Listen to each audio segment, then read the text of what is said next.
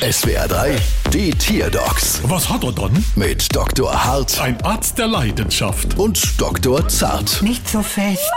So, was haben wir dann? Es ist, äh, ja, was ist denn das eigentlich? Ich weiß es auch nicht. Dieses Ding lag heute Morgen einfach bei uns in der Wohnung. Aha, und was hat es dann? Es sieht seltsam aus. Schauen Sie sich das doch mal an, diese reflektierenden roten und weißen Streifen. Das stimmt, fall direkt ins Auge.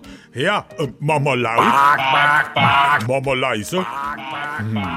Sowas habe ich doch so mal irgendwo gesehen.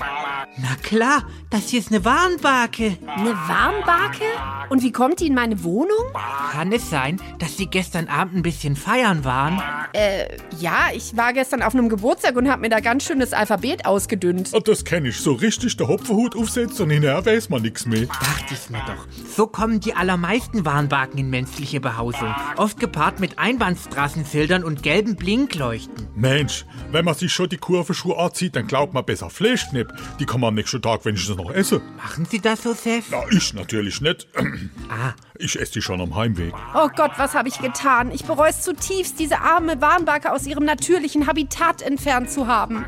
machen Sie sich nichts draus. Hinterher ist man immer schlauer und bereuen gehört einfach dazu.